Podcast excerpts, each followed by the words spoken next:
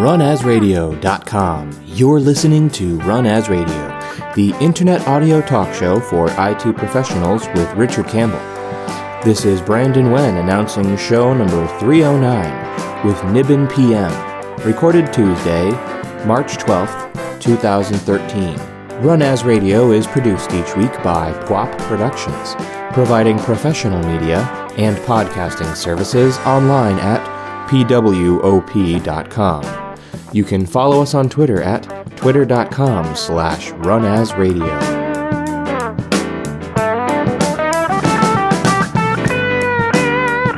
Thank you, Brandon. This is Richard Campbell, and you're listening to Run As Radio. Thanks for tuning in. Today, my guest is Nibin PM, and he's a premier field engineer from the Microsoft Gulf region based in Kuwait. His primary focus is the Windows platform technologies, including Active Directory, DNS, Hyper-V virtualization, and more. He's been with Microsoft for more than six years in various roles in the services and support organization. Welcome, Nibin. Thank you. Thanks, Richard. Thanks for having me here. So, living and breathing Active Directory these days? Oh, yeah, that's true. Uh, and it's been for last uh, seven years. Wow. Uh, I've been with the Active Directory and with Microsoft. And uh, Server 2012 seems to have really tweaked up Active Directory. I mean, it's clearly getting to be a mature technology. It's been 12 years. That's true. That's uh, one of the amazing factors that we heard from our customers. Um, earlier in uh, Windows 2003, uh, we used to have some of the scenarios which has been cured in 2008 and moving forward in uh, 2008 R2 and 2012. We improved uh, a lot of the stuff that we had challenges before and uh, definitely, yes, it become a highly matured product as of now. And uh, yeah, you don't hear about folks complaining about Active Directory's ability to scale anymore. That just seems to be a non-issue. True. Uh, which is funny because that used to be a big deal. The whole directory services being able to get out to a whole organization. It, yeah, I remember battling that in the '90s, and now it's just like, eh, of course you do. Yeah, that's true.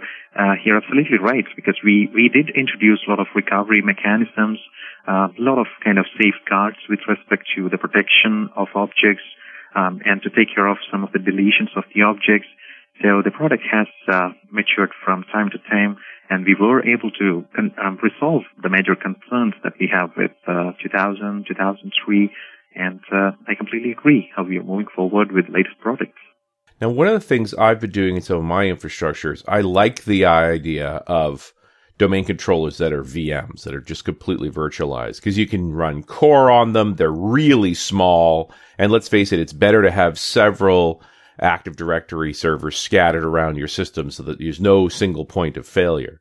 Uh, is, is, that a good strategy? Do you, how comfortable are you with the whole virtualized domain controller thing?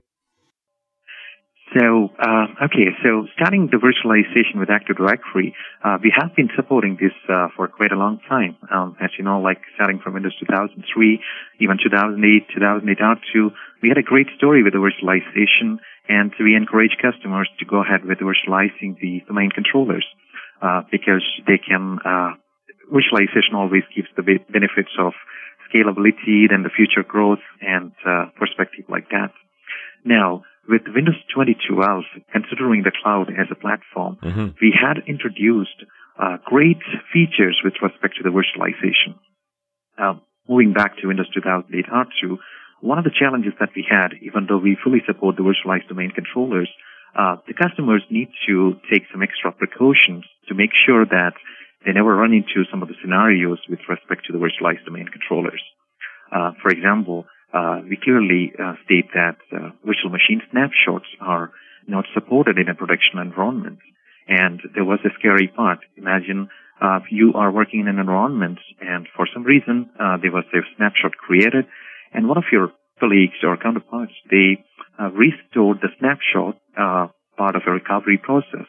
Now, your Active Directory environment is going to kind of an unstable situation because we have a scenario called as the Active Directory USN rollback, where your domain controller's replication mechanism will find that you were restored from an unsupported method of Active Directory restoration, and then you comes to a situation where your USN rollback scenario comes in, and your domain controllers cannot replicate anymore, and it could cause some instability of the objects.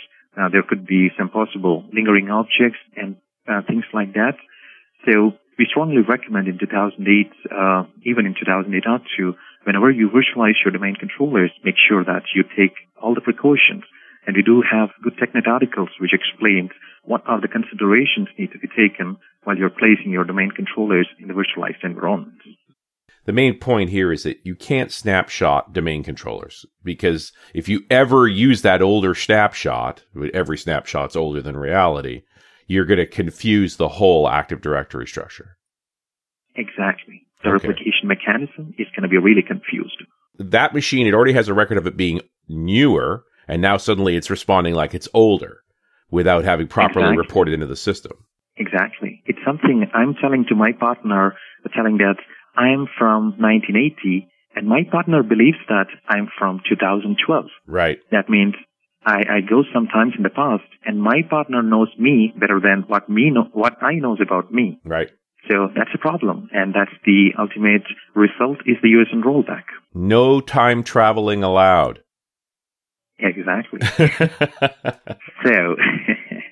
so that that was one of the challenges, and uh, it's it's very glad uh, to mention that uh, that's one of the considerations that we uh, picked up in Windows 2012 and we come to a point where we wanted to give more uh, more flexibility with the virtualization uh, of domain controllers.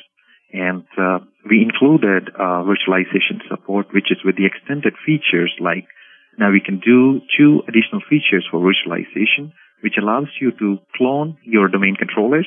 That means you can make a copy of your domain controller using the virtual snapshots. And you even have an option to restore a DC from the snapshot. So these two are completely supported, uh, provided your uh, virtualization platform is a Windows Server 2012 uh, VM generation ID aware hypervisor. So what's changed then? Are you now, when you restore a snapshot, it's now able to report properly to the domain infrastructure? I'm an old version. Exactly. So now that's with the introduction of a new identifier we do have a new identifier for the virtual domain controllers, mm-hmm. which is called as the VM generation ID. And that is the unique identifier that's uh, incorporated as an additional attribute of a domain controller's computer objects in Active Directory. Okay. So now, whenever you build an Active Directory domain controller, and which is a Windows Server 2012, and if it is sitting on a hypervisor platform, which is aware of this VM generation ID, then the VM generation ID is going to be available in two places. One is the computer object of the Active Directory domain controller, and also the hypervisor keeps a track of this VM generation ID. Now, whenever the virtual machine, which is a domain controller, roll back to a previous state due to a restoration of the snapshot, then the hypervisor changes. There is a change in the VM generation ID on the hypervisor side. Now, when the DC boots up, the DC looks at the Active Directory computer object and finds that, okay, there is a mismatch with the VM generation ID. That means I did a rollback. And I'm going to fix it by talking to my partners, letting them know that I came from a previous snapshot. Now I'm going to get all the latest replication from my partners and uh, I'm going to be happy with the latest changes that I receive from them. And I just start replicating normally to them. Now, I guess we got to beg the question, why would you ever snapshot a DC? Like, does that even make sense? Because even if you do, you're just going to restore the snapshot. It's going to get rolled forward by the other domain controllers to where it was in the first place. Like, why would anybody bother to snapshot a DC at all? That's absolutely that's that's a, that's a brilliant question. Now, one of the uh, reasons there could be a possible snapshot with respect to Windows Server 2012 is uh, you could create a restoration point, uh, which is definitely the ultimate aim of the snapshot, and also, we could also use that for the DC cloning, domain controller cloning for deployment of multiple domain controllers using the same snapshot. Oh, I see. Okay. So, yeah. So that's one of the great features that we introduced with Windows Server 2012 using the DC cloning. Um, so DC cloning, when you talk about DC cloning, you have to also consider there is some extra configuration with respect to the cloning because you also have to notify your DC telling that you are getting cloned. Mm-hmm. That means you need to create a configuration file on the source DC before you take a clone snapshot, uh, so that whenever the snapshot comes online, it knows that it's a clone image and I'm supposed to advertise myself as a new domain controller.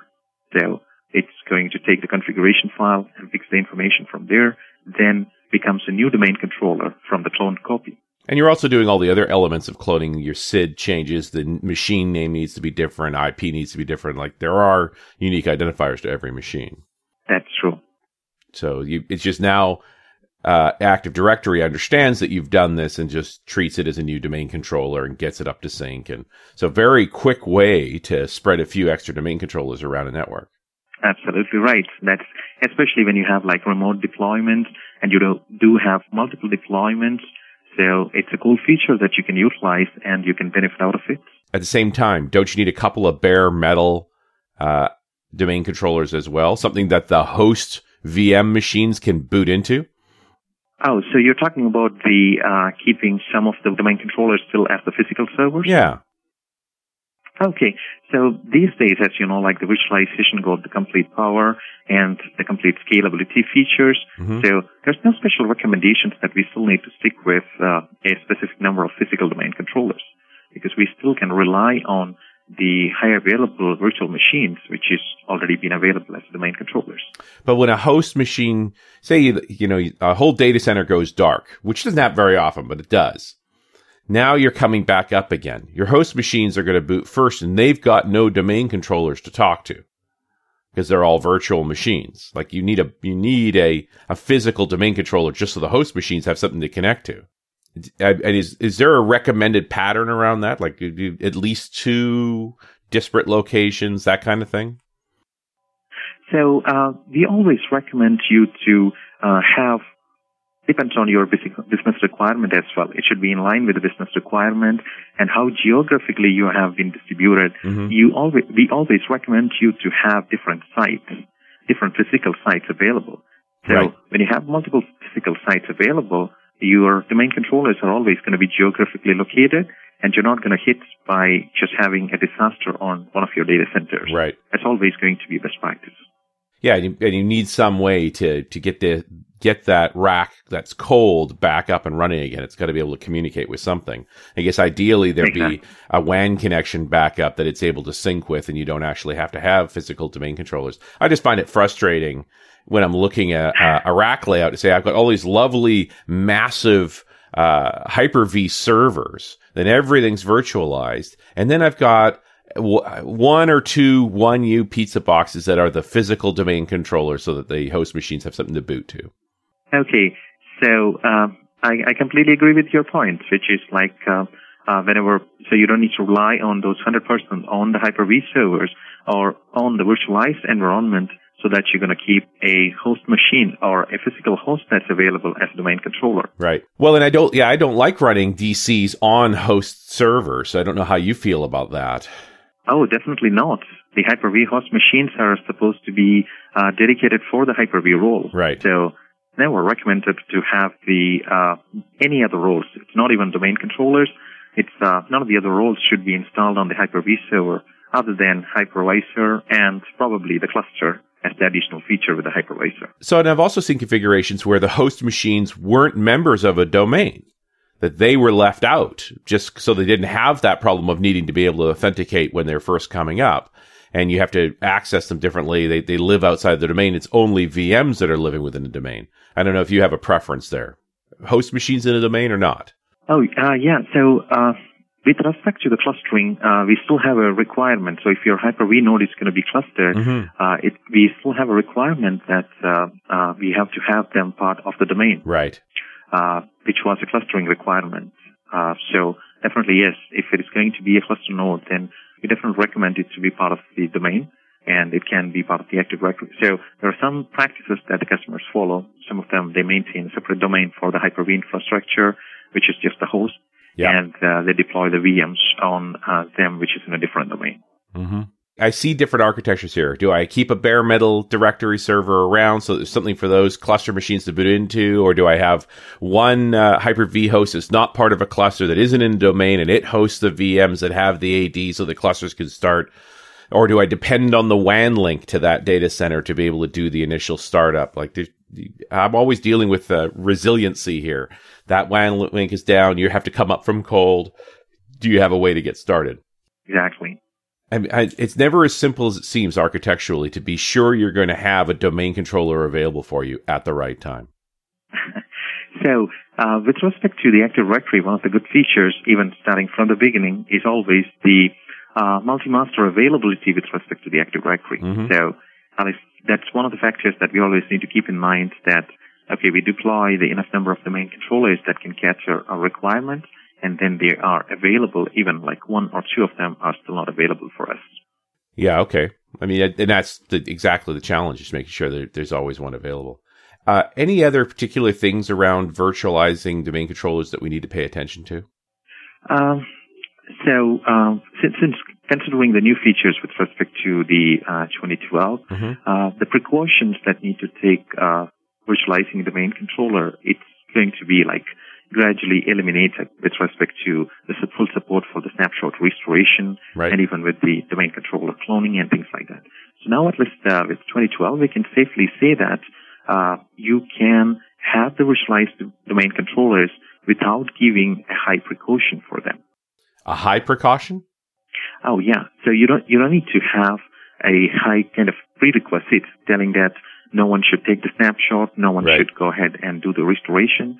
So it's like you don't need to worry much things about that with the 2012 virtualization support for the domain controller. Yeah, there's no longer this risk to mangling your Active Directory Exactly. just because somebody restores a snapshot. Absolutely. Yeah. I mean, it really does provide an incentive, get everybody up to 2012. And do I actually have to have all the servers upgraded to 2012, or is it just getting AD to 2012 standard is enough? oh, th- this is only required to have the Active Directory to be upgraded to the 2012. Okay. Um, and your hypervisor platform should be supporting this. That means the virtual machine generation ID, the unique identifier that we talked about, Mhm. your hypervisor platform should be completely supporting that. And as of now, Hyper-V v3, which comes with Windows Server 2012, fully supports this feature. And uh, moving forward, we are hoping all those virtualization platforms is going to come up uh, with this complete support for this feature. But and are you telling me then I have to have all of my Hyper-V hosts upgraded to 2012 before I could take advantage of this? Exactly, yes. Okay. I mean, it's not a trivial thing to do either to upgrade all of the, the VM hosts. I think I'd be less concerned about upgrading all of my ADs than, than upgrading all my VM hosts. Uh-huh. So in order to utilize this feature, yes, we need to have those uh, Hyper-V hosts to get upgraded to Server 2012. And, uh, and the, a- an Active Directory itself, I actually need all of the AD machines to be 2012 also? Oh yeah, uh, because VM Generation ID is only supported on the uh, later version of the operating systems, Right. which is 2012. All right. I mean, yeah, those are real infrastructure upgrades to upgrade VM hosts and Active Directory controllers. Like that's just that's not a small thing matter to do, and it's all behind the scenes. You're not actually changing apps, ch- adding you know new capa- capability to the the network for the regular users. This is all behind the scenes. Absolutely, yes. But I guess it's a great demonstration of how well laid out your infrastructure is that you can do this without breaking anything and without any downtime. Absolutely. because then we're basically talking about shifting all of the virtual machines off of a given server, upgrading that to 2012, moving stuff back to it, freeing up other ones like that. It's a very interesting cycle to go through to to move stuff around and keep the service running while upgrading its underlying servers. So with respect to the uh, hypervisor upgrade, uh, definitely yes, we do have a lot many options that's available for the uh, migrations and even with respect to the live migrations, Mm-hmm. uh, which will ensure that the reduced downtime for any of those hosts, uh, virtual machines that's running on those hosts. So definitely we do have the features which ensures that the downtimes that's required for these operations are going to be limited. And isn't the normal pattern for doing an operating system upgrade on a Hyper-V host, migrate all the VMs off of that host, then do the upgrade, then you can migrate them back? Um, so uh, now, whenever you're doing an upgrade, you also might want to consider whether you're going to do an in-place upgrade or is it going to be because uh, with respect to the 2012, you might even want to consider about your hardware platform upgrade.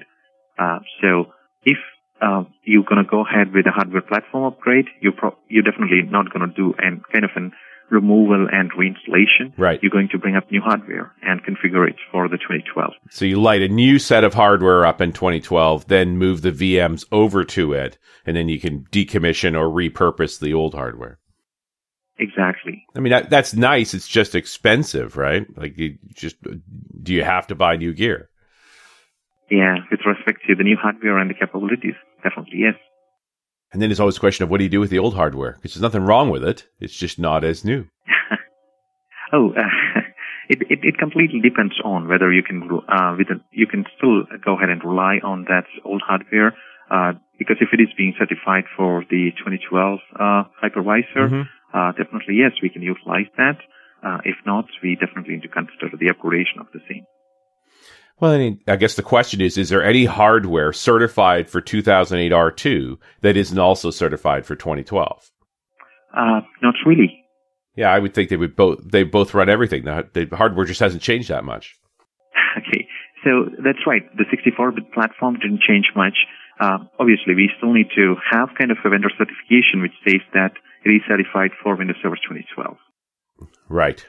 Maybe we should dig into some of the other features in 2012 for Active Directory. Uh, some of the new management tools. Definitely love to talk about some of the features which definitely help the customers to get a power, powerful platform for uh, Windows 2012. Mm-hmm. So uh, let's talk a little more about some of the deployment uh, options that we have, which is made easy, and some of the simplified management options that we have with Windows Server 2012. Um, with Windows 2000, or I can say till 2008 R2, uh, whenever we think about introducing a new domain controller, which is uh, with Windows Server 2012, or even uh, before that with Windows 2008 R2, uh, we try to introduce a new domain controller. You always need to do the separate operation, which is the domain preparation and the forest preparation, which is for introducing the new domain controller. Now, uh, all these things were having separate tools. Uh, for example, we had the uh, AD preparation tool, uh, which we use it for the domain preparation and the forest preparation, uh, now which was part of the uh, 2008 R2 CD, and but we still need to run it as a separate tool to prepare your forest and domain. Now with Windows Server 2012, we do have an integrated single uh, graphical interface which can allow us to do all these tasks from the single interface and it can allow us to start introducing new 2012 domain controllers just one single graphical user interface. Okay. Which is definitely one of the powerful options that we have. So no more AD prep in our lives. We do have AD prep, which is part of the GUI. Right. So it's PowerShell based command. Okay. Yeah. But you don't need to look for a separate tool for the AD prep. Right. Yeah. And what's this tool called? That's, oh, this is the Active Directory uh, server installation wizard, mm-hmm. which is the AD installation wizard. Okay. And, yeah, and it now takes over all of those roles. That, that everything about prepping and deploying new servers is run through a new GUI app. Exactly. The Active Directory configuration wizard takes care of all these tasks. And are you actually mapping out your whole Active Directory infrastructure in it, or is just wizards for running each of the things you need to run? So uh, we, what we are trying with this tool, uh, the Active Directory configuration wizard, we are giving some flexibilities with respect to the remote installation of the domain controllers, um, and also to perform some additional tasks which is re- required for the preparation of the domain and the forest. So we are integrating lot many tasks of deployment into one GUI, and that's the Active Directory configuration wizard. Okay. So that's deployment. What about day-to-day operations? Day-to-day operations, you do have the Active Directory Management Console, mm-hmm. uh, which integrates all, all your uh, tasks into one GUI, which is the Active Directory Administrative Center, uh, which takes care of your user object management, uh, your schema management, your configuration management. Uh, so that's one stop sh- shop for the Active Directory administration.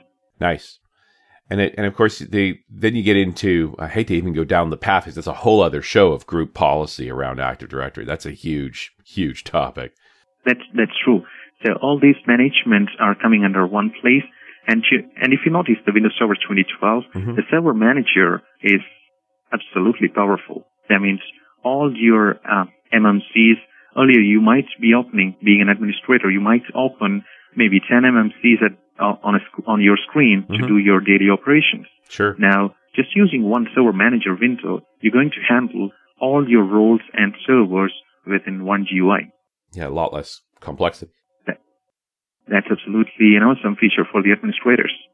Um, what about stuff like tuning password rules? Uh, I mean, the default password rules for Active Directory aren't horrible, but you know, I'm getting more and more into passphrases and wanted to use the high entropy uh, style of passwords. And uh, by default, the configuration doesn't allow that. I think the whole you require a number, require punctuation seems silly. That that a 60 character passphrase has more security than eight random alphanumeric characters. So let them enter longer ones without all the weird symbols. Uh, and have we done much in the way of actually tuning the password rules for in 2012? So uh, one of the features with respect to the passwords that I can tell you is the uh, new GUI that we have introduced for the fine-grained password policy. Uh, that's the uh, new feature that has uh, introduced with Windows Server 2012. So uh, we introduced the fine-grained password policies in Windows 2008, domain functional level, and we had a challenge with that. Uh, one of the challenges were creation of those password policies were a bit difficult uh, because we have to use the ADSI, the management snap-in, in order to create those objects, which mm-hmm. is called as the password configuration objects. Now, uh, with 20, 2012, what we did is we created a GUI. Using that one, you can do kind of a simplified management of your fine-grained password policies. Now, the main purpose of the fine-grained password policy, when we introduced in Windows 2008, uh, we had uh, in Windows 2003 we had a limitation that within a domain we are only going to have one password policy. Now, uh, 2008 we took out that even though we still have a domain level or domain wide password policy, we introduced the new concept of having uh, defined grained password policy. So you can customize your password policy and assign to a specific set of users or security groups so that they can enjoy having a different set of password policy other than the default domain password policy. Right. I guess we should, we really need to f- define what fine grained means. And I guess at one level, it's this idea that, hey, I want anybody with any administrative privileges to have a much more strict set of policies versus a, exactly. a regular run of the mill user. Or we have a set of users that, that deal with sensitive material. And so their password policies have to be more significant. Exactly. And then the other element here is what are the kinds of policies that we could enforce? Obviously, minimum length, maximum length, uh, character types required. What else could you get into? So we do have the uh, complexity. We do have the minimum length, minimum password length, minimum uh, password age, maximum password age, uh, then the lockout policies. Mm-hmm. So these are the uh, these are the default policy sets that we have even starting from 2003 that still remains the same with fine grained password policy. Uh, uh, the other policy I could think of is how many times you can reuse a given password. Like I've seen situations where a password could only be used once. The password history. Right. So how and can you control how deep a history you keep, or do you always keep it all? Oh, that's that's always uh, recommended to keep it on a higher number mm-hmm. so that you never allow the uh, users to use the same password. Right. But uh, one of one of the things that we noted from the field is we have seen that customers are setting the password history, but at the same time they're not much looking at the minimum password age. Right. Because they uh, they keep the minimum password age as zero. That means a user who really wants to go back to his password, which is the tenth password before uh, he can just do 10 attempts. Within 10 minutes, he can go back to his old password. Right. So that, that's, that's always you need to keep in mind. Whenever you're setting the history, you also need to make sure that you give enough room space for the minimum password age so that your users are at least not going to revert back to the old password as early as possible. Yeah, I always get in the situation of if we make passwords too difficult, they end up writing them down. That's true. but considering the current scenario with respect to the preferences that's given for the security, uh, we have to emphasize these kind of policies, especially with those kind of privileged accounts that we use, mm-hmm. uh, like the administrator or even the server management accounts or service accounts. We need to make sure that they follow all these security best practices. Yeah. At some point, the best practice will be not to have passwords anymore. oh, I, I, I don't see that sooner. It's just getting, you know, so painful to deal with and, and getting, you know, it's getting to a point here now where, and, and out in the wild, we're looking at how bad passwords are. And here we are setting policies that are so much more advanced than what's actually happening out in the world. You got to wonder, like, all right, I, something tells me our passwords aren't the vulnerability here. We, we're, we're far enough along. How much harder do we have to make it? And it just speaks to this idea that the password itself is the problem. Actually, the, the, you know, the user knowing that password so that it can, you know, in the end, no policy can overcome the five dollar wrench and a good threat and a beating. They're going to log them in for that. So, you know, we have to come up with a better way. I agree with that part. Any other last words around the directory management? Uh, so the the, ma- the main management options, as we di- discussed, the deployment and the management. Uh, now we do have the single graphical user interfaces. Mm-hmm. So it's it's always better for the administrators to utilize them because they are fully powered by the PowerShell in the backend. Right. So uh, with with the flexibility of PowerShell, you always have the options to customize them. You always have the options to script them. So it's always a great tool and great management interfaces, which will make administrator life easier for deployment and even for the management. Well, and I really appreciate that Microsoft bit by bit is moving to that model across the board that all GUIs actually generate PowerShell under the hood. So there's nothing you could do in a GUI that you couldn't do in a script. That's true. Yeah. And everything is based on PowerShell. Yeah. In the end, it's all PowerShell all the time. Yep, you're right. Well, I've seen this. I mean, clearly that works that way in Exchange. It works that way in IIS. Exactly. Even with uh, virtualization, even yeah. with clustering, we are introducing PowerShell commandlets for almost all the features that we uh, introduce with Windows servers. Yeah.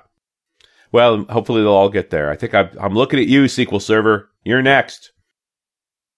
Oh yeah, you're next in the pipeline. yeah, I think they they they're right. due to for the great PowerShell revision. True. Well, Nibin, it's been great talking to you. Uh, any last words? Uh, things we should be looking for? Uh, blog posts? Uh, where can we learn more? Oh, definitely. So um, we do have some of the interesting blogs uh, with respect to the Active Directory, which is from um, even our PFE group, which is the Premier Field Engineering blog, mm-hmm. which is the Ask PFE. Uh, that's one of the wonderful blogs. You get the real field experience from our Premier Field Engineers. we also do have some other blogs, which is Ask Directory Services Team, which is the TechNet blog. And we do have uh, a couple of other TechNet articles which explains the Windows Server 2012 features and uh, latest additions to those features. So I always recommend to go ahead and read those uh, latest features and implement them to empower your platform uh, moving forward with Windows Server 2012. Awesome. Nibin, thanks so much for coming on the show. Thank you. Thanks, Richard. Thanks for having me here. And we'll talk to you next week on RunAs Radio.